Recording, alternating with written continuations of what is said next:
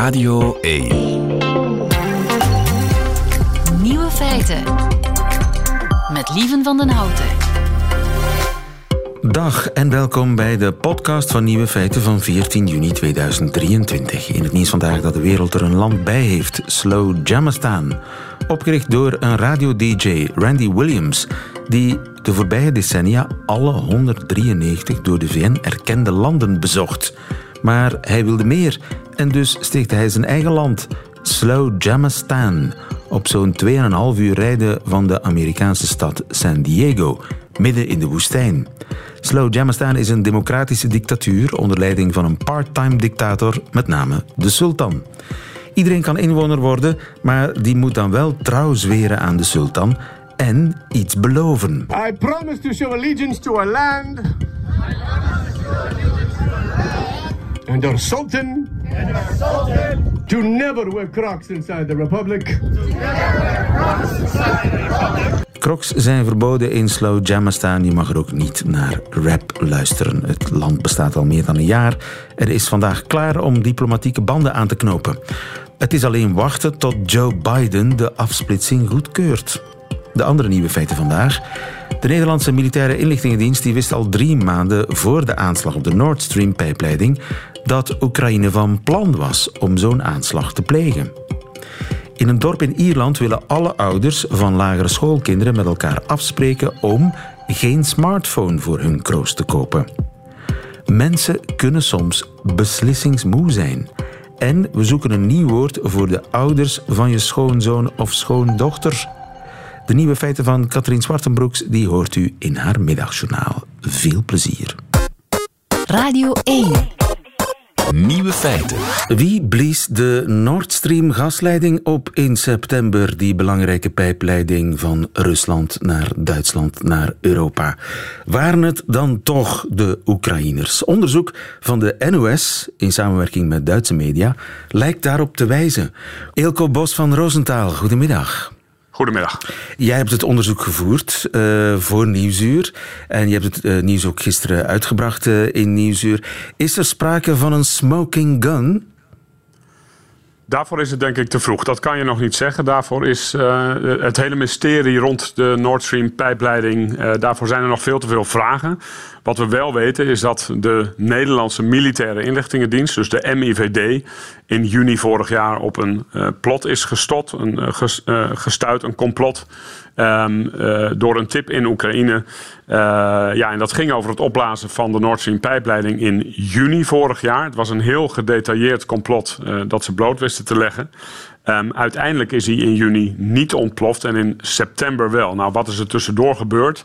Zodra de Nederlandse inlichtingendienst daarachter kwam, uh, hebben ze de Amerikanen geïnformeerd. De Amerikanen hebben de Oekraïners geïnformeerd. We weten wat jullie van plan zijn. Ja, en toen is die geplande bomaanslag niet doorgegaan. Maar, maar nogmaals, een aantal maanden later gebeurde het uh, dus uh, alsnog.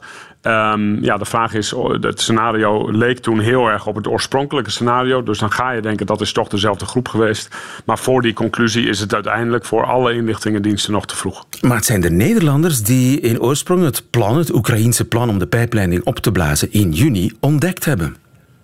Ja, sinds vorige week weten we dat dat een kleine Europese inlichtingendienst uh, is geweest. Dat schreef toen uh, de Washington Post. Wij kwamen er inderdaad achter dat dat de Nederlandse diensten zijn geweest. Dat is op zich niet per se heel logisch. Hè. Er zijn natuurlijk grote diensten, zoals de Amerikanen en, en de, de, de Britten. Um, alles lijkt erop, uh, alles wijst erop dat dit een toevalstreffer eigenlijk geweest is. De MIVD is uh, goed, met name goed in, uh, in, in, in hacken en het onderscheppen van satelliet, van, van telefoongesprekken, dat soort zaken. Maar dit is een menselijke bron in Oekraïne geweest. En ja, hoe dat tot stand is gekomen, dat weten we niet. We weten alleen dat wat deze bron um, via via aan Nederland verteld heeft, dat Nederland dat heel serieus nam. Ja, en meteen de Amerikanen waarschuwden, die op hun beurt dan aan de Oekraïners gezegd hebben: doe het niet. En ze hebben het in eerste instantie dan niet gedaan.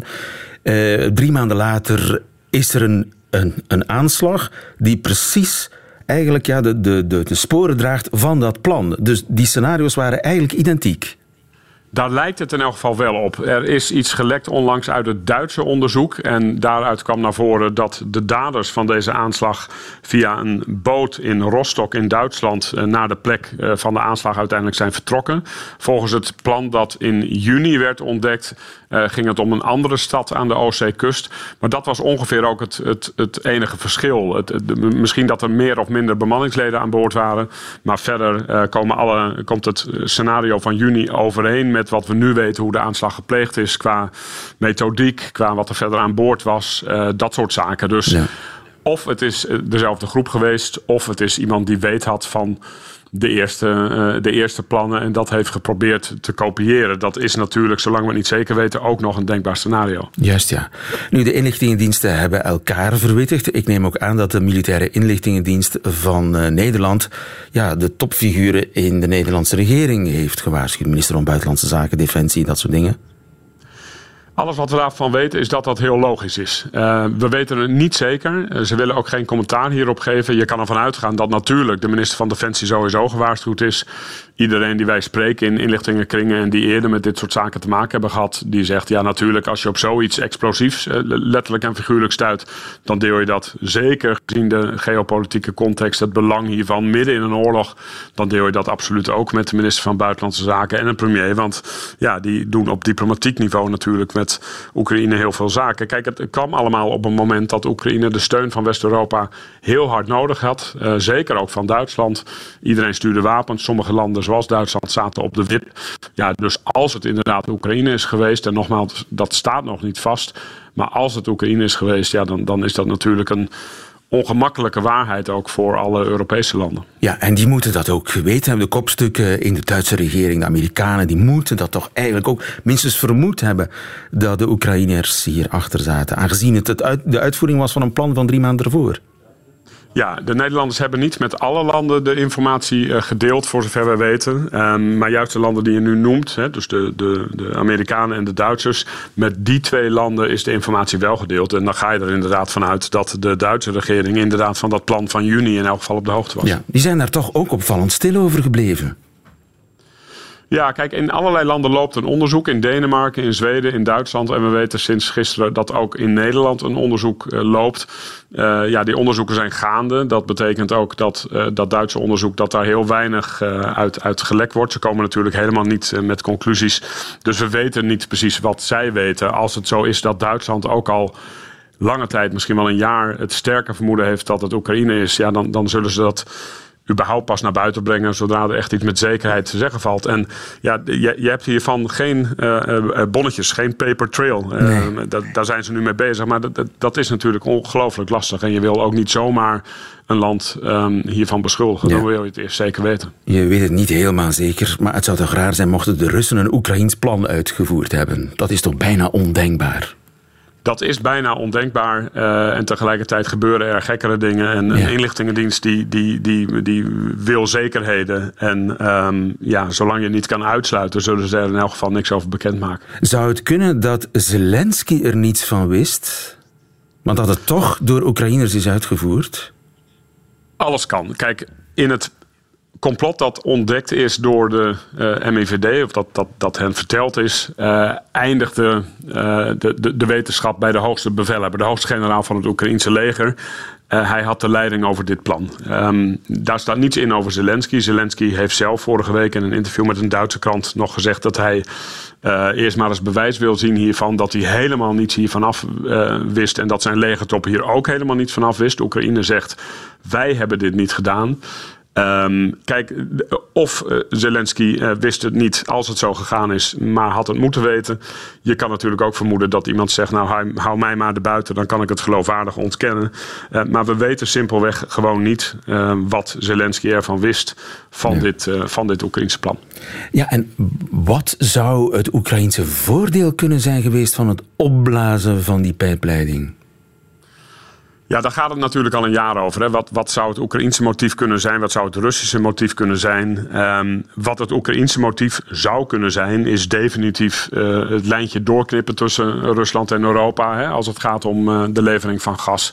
Wat we ook weten van Oekraïne, en dat weten we bijvoorbeeld uit die lekken die onlangs uit het Pentagon uh, kwamen, is dat achter gesloten deuren Zelensky toch wel bereid is behoorlijk ver te gaan. Als het gaat om bijvoorbeeld aanslagen op pro-Russische nationalisten in Rusland. Daarvan uh, denken de westerse diensten ook dat Oekraïne daar iets mee te maken heeft. Denk ook aan die drone-aanvallen uh, op het Kremlin. Dus ik wil alleen maar zeggen, naar, naar buiten toe um, ja, is, is, staat Zelensky op de rem. Achter gesloten deuren heeft hij ook wel eens aangegeven, dat blijkt althans uit informatie van de Amerikaanse diensten, dat hij best bereid is ver te gaan. Dus je kan ook nog vermoeden, maar ik wil ook heel voorzichtig de bewoordingen kiezen. Maar als je dan meegaat in het scenario dat het Oekraïne was, ja, dan kan het natuurlijk ook uh, zijn dat Oekraïne vooral wil laten zien dat ze niet bang zijn voor Rusland en waar ze toe in staat zijn. Het, het, het is allemaal gissen, alleen als je in scenario's gaat denken, dan zouden dat redenen kunnen zijn voor Oekraïne. Zoals je ook minder, denk ik, maar toch een, een reden voor Rusland kan verzinnen om dit te doen. Misschien weten we het ooit echt zeker wat er gebeurd is met de Nord Stream pijpleiding in september. Dankjewel, Ilko Bos van Roosentaal. Goedemiddag. Goedemiddag. Het ontbreekwoord.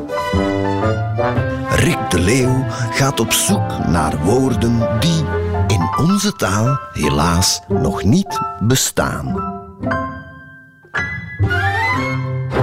Goedemiddag ook Rick de Leeuw. Goedemiddag. De ridder, de koning van het ontbreekwoord, de grote roerganger ervan. De lijst is indrukwekkend op onze ontbreekwoordenboeklijst. In, uh, op Radio 1 vind je die, hè? De, lijst met de ontbreekwoorden. Ik noem er een paar. Estafettegeur, de slechte geur van een ander die aan jou toegeschreven zou kunnen worden. Maar je hebt hem ook maar gekregen, meegekregen in de lift bijvoorbeeld. Uh, einderzucht, deze dagen heb ik er wel eens last van. Hè? Jij ook? Uh... Mm, nog niet. Einderzucht?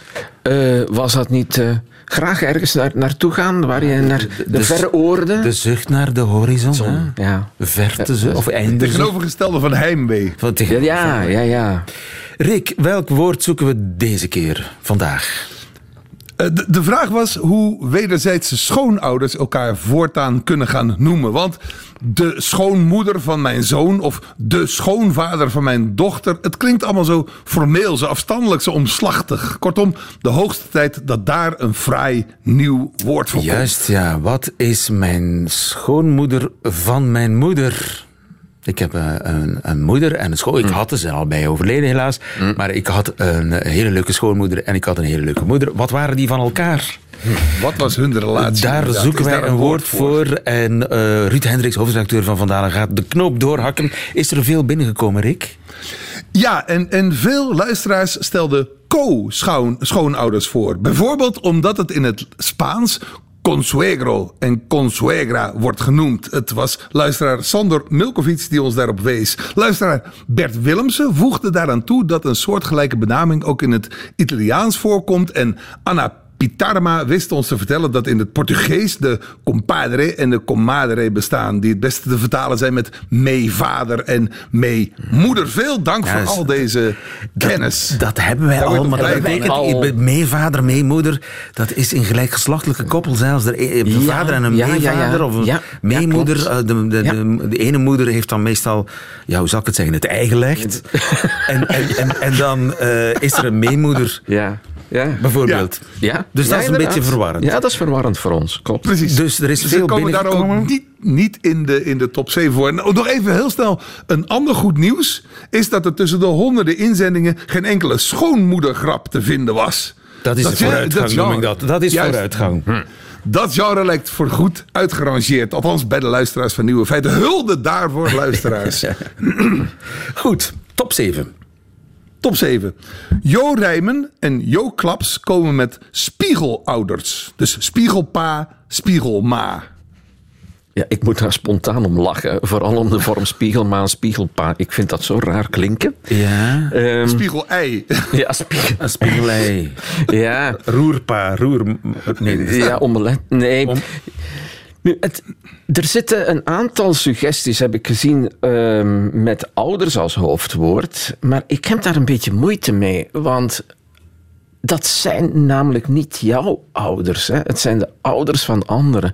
Dus als je zegt dat is mijn spiegel, maar. Dan denk je, ja, dan ben ik ook een moeder. Dat klopt. Dat is mijn spiegel, maar dat is eigenlijk zo'n alternatief woord voor schoonmoeder. Ja, of, of voor van. Het is zelf, ja, het is zelf een erom- moeder hè, ten opzichte van jou. Het ging erover wat die mensen tegenover elkaar Ja, zijn. dus ik ga bijvoorbeeld nooit, eh, stel dat ik een, eh, een, zo iemand zou hebben, dan zou ik zeggen van, dan is het toch heel vreemd dat ik zou zeggen, kijk, dat is nu mijn spiegelpa. Want dan lijkt dat alsof dat een pa van jezelf wordt is. ook lastig. Ja, ja, dat want, eh, we, veel? we- we hebben het over de vader van, Van? schoonzoon. Ja, juist. Dus dat maar als jij dat ook je jouw- pa noemt, Nee, dat dat, gaat- is dat heel Verwarrend. toch? Jeetje, Ja. het, het, wordt een moeras waar we Ja. in... eh, we- Ja. Wordt lastig, want, want dan, dan zou dus ook kruisouders, de suggestie van Ivan van Bos en Bart van Hullen, onafhankelijk van elkaar, kruisouders, zal om diezelfde reden niet eh, eh, genade vinden in jouw ogen. Ja, ik vind Een, ik, kruis, een kruisvader, dat is toch iets prachtigs, iets heroïs. Een, een kruis, bijna kruisvaarder. Ja, maar wie is een- die een kruisvader dan? wie, wie is de kruisvader? Ja, jouw, jouw spiegelvader. Jouw even knie aan de, aan de koude kant. precies, precies. Ja, een, een koude kantvader. Ja. Ja, koude kant knie, even knie. Koude kant, even knie. Knie, zoiets, ja. Maar mooi, hè? Koude kant even. Koude knie. Maar dat gaan we toch niet doen. knie. Nee, dat is een beetje te nee. lang. We, we, gaan, we gooien het even over een andere boeg. Ja. Eh, Jan Boon komt met schonies. Ja. Schonies, een fraaie variant van... Op, op de Schoonouders eigenlijk, hè? Natuurlijk, hè? Ja. Ja, dus ik, dezelfde, hetzelfde euvel. Ja, ja, ja, ja, ja. Maar ik, ik vind, het, het gaat de goede kant op, vind ik. Eh, omdat we het element schoon erin hebben. En, en dat, meestal hebben we het element schoon voor de familie van de andere kant. Ja. Hè, dus schoonzoon, schoonmoeder, schoonvader. Dus misschien, maar Schoonie. schoonie heeft dan Schonie. Oké. heeft dan een beetje Ja, hij nadeel dat het, het, het, het vaag Is is. vaag, het kan hè? iedereen zijn Ja. aan de schoonkant. Ja, Ja, maar als je gaat vissen met je schonie, dan weet je met wie je gaat vissen. Dat is waar. Gesteld dat Met iemand, van de, vissen met iemand van, de, van, de, van, van de schoonfamilie. Maar, Ja, maar als nu in het woordenboek zou staan Schonie, is de vader van je ja, schoon... maar dan eh, hebben we de betekenis helemaal uitgekristalliseerd. Ja, hè? Dus ja, dat, ja, eh. Oké. Oké. Jan Boon, je, staat op de reservelijst. Jirig de Pre komt met, en dan blijven we daar toch hangen, maar ik vind het toch mooi, r- de ringouders. Dus de ringvader, de ringmoeder, de ringpa, de ringma. Ja. Ja, ja, maar dat, zijn ook altijd, dat is weer een alternatief woord voor schoonouders. Ja, zo- maar zo we, zouden we daar niets mee kunnen doen, eh, Ruud, als we daar nu ringbroer van maken? Je ringbroer. Of je ringzus? Goh. Dat, dat, dat nu mijn moeder Dat inderdaad en mijn schoonmoeder lijn. Delen eigenlijk een soort van ja, zonen in ons geval. Eh, Ik denk dat we toch weer in de miserie gaan komen. Ja, Het, zijn, het, is meer een, het is meer een soort broer dat want, je hebt. want, dan, want ik heb al een Ja, maar dat- dat is weer een schoonbroer, andere familie, Ja. bloedband. Ja, het wordt, het wordt echt heel Ah, moeilijk. Het wordt moeras. heel moeilijk. Moeras, moeras. Genoeg, genoeg, genoeg. Eh, Ronald de Groot, Ellen VDB, Johan Wijnen en Björn Vermeeren komen, komen onafhankelijk van elkaar met schoongenoten. Eh, ja, kijk, als al vier mensen daarbij op datzelfde idee komen, dan, dan moet het al iets Dat, in maar dat zit wel in dezelfde generatie. Juist, juist. Je zit wel niet met, ouders en, en kinderen, Ja, je zit- maar schoongenoot. Ja, het is... Er zit inderdaad het element genoot in. En dat betekent, genoot dat gebruiken we voor iemand die hetzelfde deelt of hetzelfde doet. Hè. Een tafelgenoot, een bedgenoot, een schoongenoot. Dus het is iemand die hetzelfde is als jij, maar dan aan de schoonkant. Dus Dat hij is- blijft overeind. Hij blijft overeind, vind ik. Oké. Ja. Eh, Martine Kuiken die kan dus met schaduwouders zich vervoegen bij de Jirg de Prees van deze wereld en de Ivan van der Bossen, omdat ze met schaduwma en schaduwpa. Ik blijf dat toch mooi vinden. Het, het- natuurlijk is het mooi, maar het is naast de kwestie, Rick. Het, Ja. het is een alternatief voor schoonouders, toch? Schoonpa, schaduwma, Mijn schaduwpa. schaduwouders. Mijn schaduwouders. Ja, ik snap het wel. Maar dus die... die schaduw heeft ook een beetje een negatieve klank in mijn oren. Zo, of, of zo, het, het, Ja, dat is toch de eerste reserve? Is het is zo de eerste reserve. Of het, zijn, het, het komt uit de oppositie. Het woord schaduwkabinet zit bij mij in de weg. Dat is zo een... eh, eh, een kabinet dat altijd op de achtergrond aanwezig is en kritiek heeft op jou. Hè, Zo de, scha- Ah, ja, ja, ja. de schaduwouders, dat zijn die mensen die het altijd beter Ping, weten. dit is de dan- eerste schoonmoedergrap. Dat is ook de schoonmoedergrap, ja. Het is een slachtpartij vandaag. Ja. Eh, Nog eentje. Kijken of Bart Bulteel hem uit de strijd kan trekken. Hij komt met skoonders. Modern. hè, Het is niet, niet specifiek eh, mannelijk of vrouwelijk. Het is een, je skoonder. ja. En, en waar komt het vandaan? Schoonouders. Ja, schoon- is schoonouders. schoonmoeders. Het is- Maar het is je Met, met, skoonder. met, een West-Vlaamse- Dat met is- een West-Vlaamse kleine touch. Ja, maar als je schoonder zegt, dan heeft dat is weer een schoonmaker. Of dat Ja. is iemand Ja. in de hygiënische hoek. Ja. Dus een skoonder. Ja. Daar loopt mijn skoonder. En dat met schooner. Of daar zit hij, dat mag, ik dat ben er ook zelf weten. van. Maar Het is, het is niet echt duidelijk. Hè. Nee. Oh, dit is moeilijk. Ja, we kunnen ook zeggen, er is er geen. Dat kan, hè? Nee, dat doen we niet. Oké. dus ik, ik wou de opties voor jou eh, uitbreiden. Maar als jij... Je, je mag de knoop absoluut doorhakken. Wel, dat gaan we dan doen. En ik geef de vier mensen gelijk die schoongenoten hebben ge- genomineerd.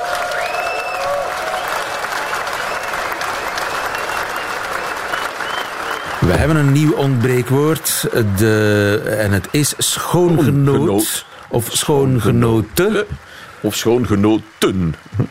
Eh, dus mijn schoonvader en mijn vader zijn elkaars schoongenoten. Noten. Rick de Leeuw, we hebben een nieuwe opgave nodig.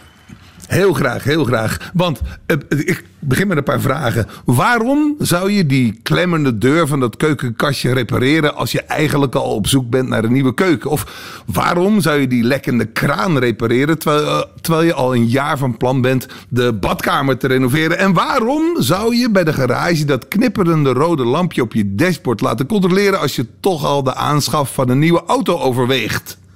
Ja, Vragen, ja, ja, vragen, zeer, vragen. zeer herkenbaar. Een, een, Zie, zie je het, het, het probleem opdoemen? Want de vraag is, hoe noemen we die ambitieuze, grote plannen... die maken dat we die kleinere plannen op de lange baan schuiven... of zelfs niet eens meer uitvoeren? luiheid. Nee, nee, nee, luiheid zijn die plannen niet. Hè? Dat is de Ja, oorzaak ja, misschien ja. achter Het plannen. ex- is de Het gaat om die plannen Excuus, zelf. het excuus is het grotere, verre, ambitieuze plan. We gaan toch een nieuw huis bouwen, dus hoeven we niet meer op te ruimen. Zoiets. De grotere ambitie die een kleinere ambitie in de weg zit. Ja. We eigenlijk wel een nieuwe koffieapparaat nodig of een nieuwe microgolfoven. Maar ja, we gaan toch een nieuwe keuken bouwen. Hoe, hoe, hoe heet die blokkage, als het ware? Daar zoeken wij dus een, eh, een naam voor. Ik zou zeggen een soort, een soort van luiheid. Maar dat... eh, Iets met luiheid. Ik ben benieuwd. Nieuwe feiten uit radio1.be. Heel graag, heel graag. Nieuwe feiten.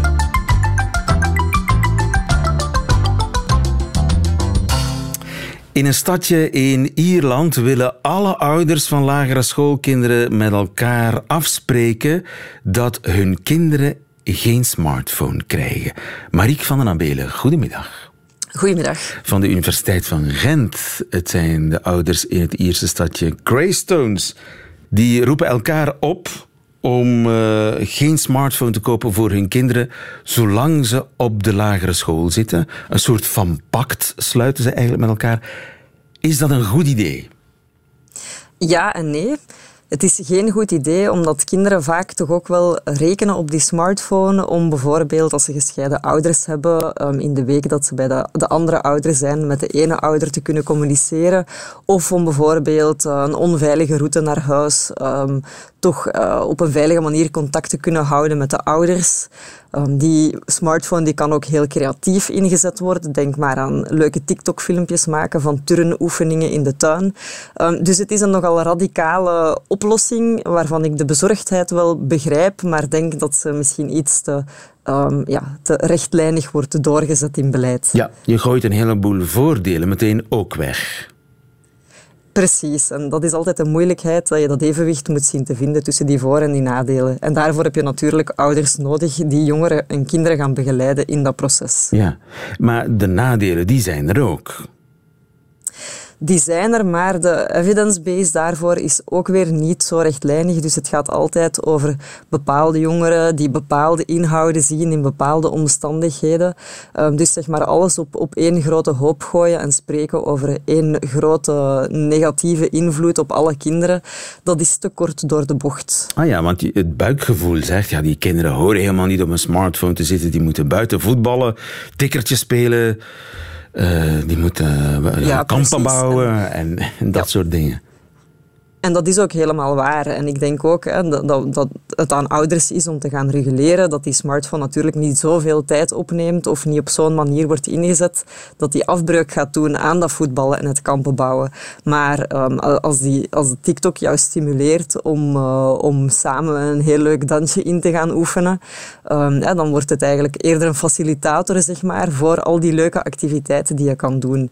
Dus het gaat er denk ik heel erg om om te bewaken um, wat ze doen, met wie ze die inhouden delen, um, wat voor inhouden ze te zien krijgen, ja. om eigenlijk ja, hen daarin te gaan begeleiden. Ja, en dat is natuurlijk lastig. Hè? Dat is een opdracht voor ouders dat is een opdracht en dat is een extra verantwoordelijkheid die er is bijgekomen door die smartphone, um, die, um, die soms mogelijkheden biedt. Denk maar, je wil even rustig werken of koken, en dan, dan is die smartphone soms ook wel een handige babysitter.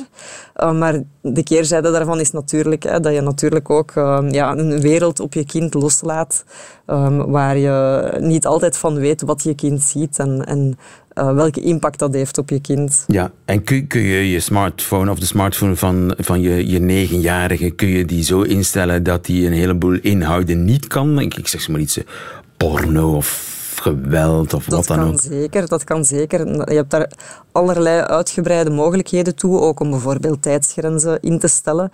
Uh, opnieuw, hè, dat vergt wel, wel, wel Een uurtje per dag bijvoorbeeld en daarna klaar. Dat kan. Bijvoorbeeld, ja. Ja, kan perfect. En dan kan je daar nog flexibel mee omgaan. Hè. Als je negen uur in de auto zit uh, op weg naar het zuiden van Frankrijk, uh, dan kan er gerust wel eens een uitzondering gemaakt worden. Maar zo'n regels instellen uh, lijkt me prima. En dat kan je dan ook in overleg doen met je kind. Want ja. kinderen zelf geven vaak zelf ook aan dat ze niet heel de tijd op dat scherm willen zitten. En ja. wel wat hulp kunnen gebruiken om eraf te blijven. Maar stel nu dat je zegt, ja, maar ik wil dat mijn kind dat niet heeft. Maar 70% van mijn kind zijn of haar klasgenootjes heeft er wel een. Dan wordt de druk natuurlijk wel gigantisch groot om zo'n smartphone aan te schaffen. Dat klopt en die druk is er. Um, we zien dat toch vooral nog met de overgang naar de middelbare school. Dus ik denk zeker als je die overgang hebt doorgemaakt en je bent degene die nog geen smartphone heeft, uh, dat je echt wel de vreemde eend in de bijt bent. En ik denk dat je dan ook als ouder um, ja, daar, daar, even bij moet stilstaan, bij wat de implicaties daarvan zijn. Um, zeker voor het uitbouwen van je sociaal leven aan die middelbare school. als je geen smartphone hebt, dat is toch een heel ander verhaal. Um, in de lagere school, um, voor zover ik weet, hebben alle scholen wel strenge richtlijnen en eigenlijk wordt er geen smartphonegebruik toegelaten in de meeste lagere scholen. Dus daar denk ik dat je um, als ouder gerust nog wel aan die, aan die groepsdruk kan weerstaan. Uh, maar opnieuw, hè, er kunnen bepaalde redenen zijn, zoals als je gescheiden bent enzovoort, die, um, ja, die, die toch zo'n smartphone nuttig maken. Ja, kortom, het lijkt een fantastisch idee uh, in al zijn simpelheid. Uh, afspreken met alle ouders van lagere schoolkinderen dat die kinderen geen smartphone krijgen. Maar eigenlijk is het een soort van makkelijkheidsoplossing.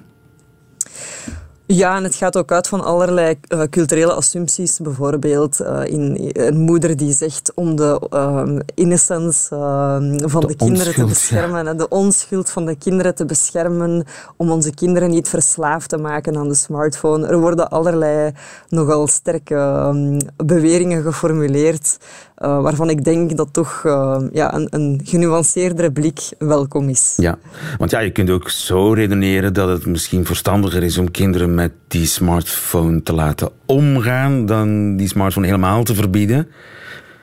Precies. Dat lijkt mij peda daar, pedagogisch sowieso... interessanter.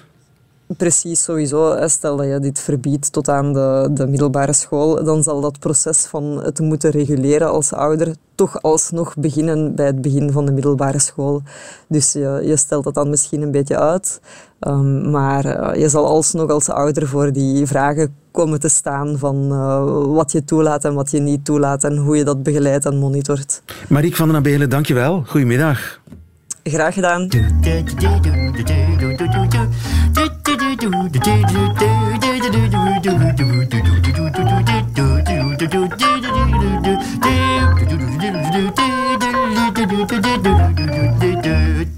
Nieuwe feiten. Bent u soms beslissingsmoe?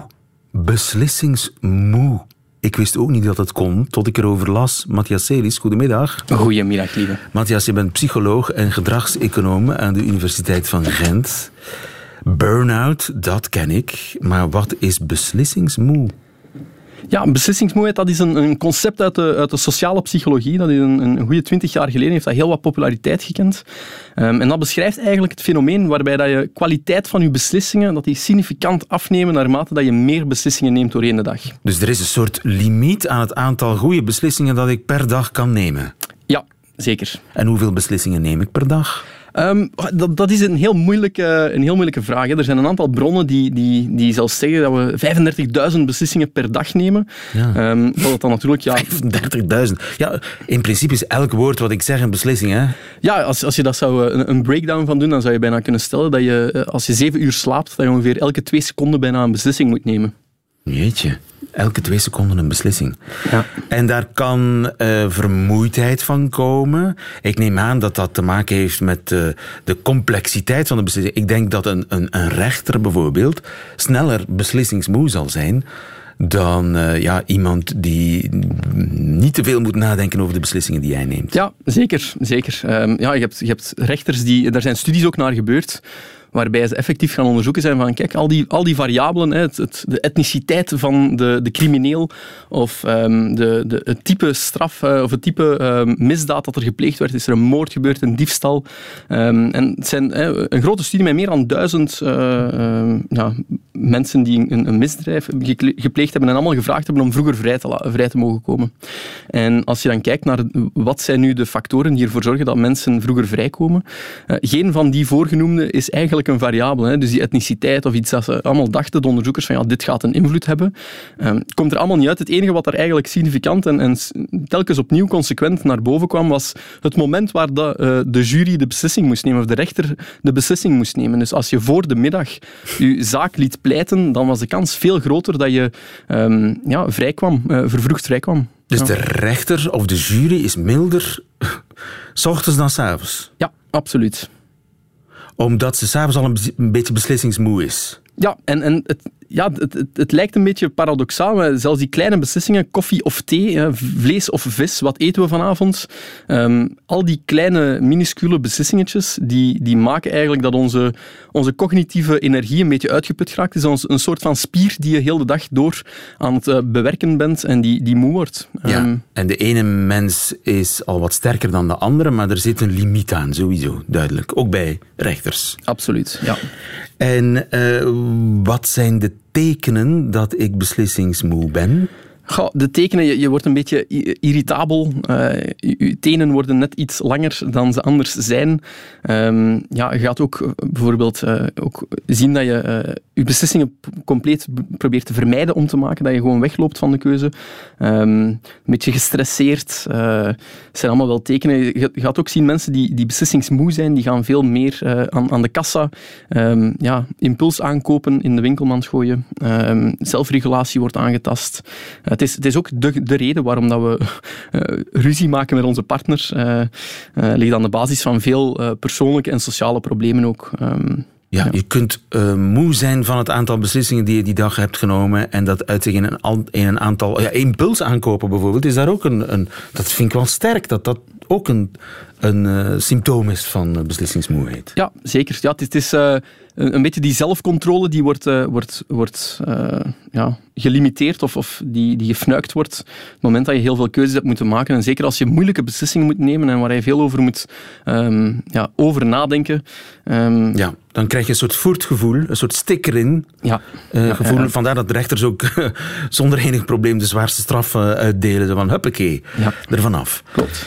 Nu, het is wel niet chronisch. Ik bedoel, een nachtje slapen en het is, het is weer oké. Ja, net, net als spieren die je moet eh, voldoende rust gunnen. Hetzelfde met, met onze, onze, ons, eigenlijk onze grootste spier die we dagdagelijks gebruiken. Ja, het is niet echt een spier, maar ons brein ehm, die we dagdagelijks eh, gebruiken, eh, moet je terug eh, hervullen met de nodige energie. Die batterijen moeten opgeladen worden. En eh, dat doe je eigenlijk zeer simpel door een, een beetje te sporten, wat bewegen, de bloedsdoorloop eh, laten stromen, eh, een goede nacht rusten. En ook echt, ja, voldoende pauze inplannen. Ja. Eh, Dat is eh, om het te vermijden. En wat kan het nog doen? Ehm, ja, ik kan echt eh, ervoor kiezen om, om kleine beslissingen die je dagdagelijks neemt, zoals welke kleren doe ik aan, wat eet ik vandaag, om die enigszins te, te automatiseren. Hè. Een zekere routine in te bouwen en daar echt aan vast te houden. Een ochtendritueel instellen, op tijd, altijd op dezelfde momenten opstaan en gaan slapen. Op zondag kuisdag bijvoorbeeld inlassen als je dan... Routine. Gewoon routine. ja, ja. Ons brein houdt van, van routine. Ons lichaam heeft een zekere interne klok. eh, en hoe meer dat we die interne klok kunnen eh, ja, ritme geven. eh, ons brein weet natuurlijk niet dat het zaterdag of zondag is. Maar als je dan elke dag om half zes opstaat en in het weekend om tien uur. Ja, dan ontregel je een beetje de, de neurochemische basis in het brein. En daar moeten we van herstellen. En dat maakt ook dat ja, die, die cognitieve resources dat die heel snel uitgeput geraken als we dat niet doen. Ja, ja. Dus beslissingen automatiseren, zeg maar. Ik hoef niet na te denken welke kleren ik ga dragen, want ik draag elke dag dezelfde kleren. Ja, exact. En je, je ziet ook veel, veel, eh, ja, veel leidinggevende mensen, eh, veel bekende mensen ook, die, die eh, bijvoorbeeld Mark Zuckerberg, Steve Jobs deed het ook, ehm, Barack Obama ook juist hetzelfde. Die, als, je, als je hen opzoekt, je gaat hen altijd in dezelfde kledij zien. Steve Jobs met zijn kenmerkende Rolkraag, zwarte inderdaad. rolkraag, jeansbroek en, en sportschoenen. Zuckerberg met zijn grijze t-shirt. Ja, exact. En Barack Obama met zijn eh, donkergrijze maatpak. Ja, ja, exact. Ja, prachtig. En dat, dat, dan, dan hou je ruim, ruimtevrije kop voor de beslissingen die er echt toe doen. Ja, precies.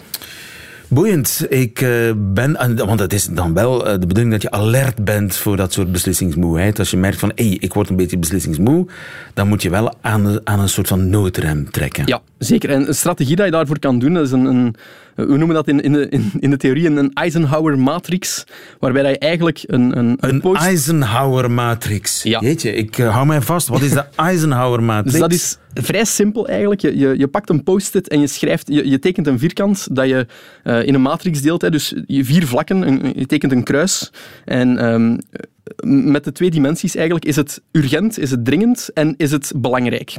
En beneden, eh, dus linksbovenaan, het is urgent en belangrijk, dan doe je dat. En dan eh, is de beslissing gemaakt. Je beslist nu. Eh, is het niet urgent, maar wel belangrijk, dan agendeer je het voor een later moment. Is het urgent en, eh, en niet belangrijk, dan delegeer je het en besteed je het uit aan iemand anders. En is het niet urgent en niet belangrijk, ja, dan, dan verwijder je en cancel je de beslissing al geheel. Dat is wijsheid. Matthias Series, waarvoor dank. De Eisenhower Matrix. Ik ga hem onthouden, we zetten hem ook op onze website. Matthias Series, psycholoog aan de Universiteit van Gent. Dankjewel, goedemiddag. Nieuwe feiten. Ziezo, dat waren ze, de nieuwe feiten van vandaag, 14 juni 2023. Alleen nog die van Katrien Zwartenbroeks, die krijgt u nu in haar middagjournaal. Nieuwe feiten. Middagjournaal. Bob Dylan doet het. Sylvia Plath deed het ook. De kerstman niet te vergeten. En sinds een aantal dagen ik dit ook. S'nachts werken. Het was van mijn studententijd geleden, maar de broeierige temperaturen en vooral de wetenschap dwingen me tot nieuwe inzichten. Een Spaanse studie suggereert immers dat mensen die s'avonds werken intelligenter zijn dan zij die de wekker ontiegelijk vroeg doen afgaan. Terwijl een Italiaans onderzoek dan weer concludeerde dat nachtbrakers doorgaans ook nog eens creatiever zijn. Mogelijk verwissel ik correlatie met causaliteit. Ik heb immers al mijn examens met ernstig slaaptekort afgelegd. Maar ergens hoop ik ook dat mijn pennenvruchten smakelijker worden nu ik ze in het schemer pluk. De nacht noopt tot nadenken, merk ik. Reflectie die genadeloos afgedwongen wordt omdat alle schermen waar ik doorgaans scrollend mijn tijd spendeer stilvallen. Ontdaan van alle hyperactiviteit. Met enkel nog die verdomde knipperende cursor in de Twitterbalk. Wat ben je aan het doen? Wat ik probeer te doen is weer grip te krijgen op mijn werkelijkheid, die blijkbaar zo week is dat een beetje warmte en toegegeven stevige hooikoortsmedicatie ze doet wankelen. Het helpt ook niet, denk ik, dat ik om deze column in te leveren telkens terug onder mijn donsdeken moet kruipen. Mijn bed wordt elke voormiddag een gewatteerde opnamestudio met isolatie van ganzenveren die mijn scherpe aas en langgerekte i's moet zien te onderscheppen. Het voelt logischer dat ik daar mijn dag mee afsluit in plaats van mee begin. Het moment dat de ramen weer dichtgaan, de rolluiken naar beneden en de behoefte om de komende uren horizontaal door te brengen toeneemt. Eigenlijk werk ik volgens mijn nieuwe bioritme nog steeds een 9 to 5, maar moet ik dat tenminste niet meer met een natte handdoek in mijn nek en een zak bevroren doperwten in mijn decolleté doen. Al vraag ik me wel af of ik, volgens de volkswijsheid dat de vroege vogel de worm krijgt, met mijn nachtelijke escapades de mierenplaag aan mijn achterdeur op me af heb geroepen. Ach, met is het uiteindelijk ook niet bijster goed geëindigd. En wie gelooft er nu eigenlijk de kerstman nog? Maar als u dit hoort, wil dat alvast wel zeggen dat ik mijn deadline gehaald heb. Wens me geen proficiat. Ik ben hopelijk aan het slapen.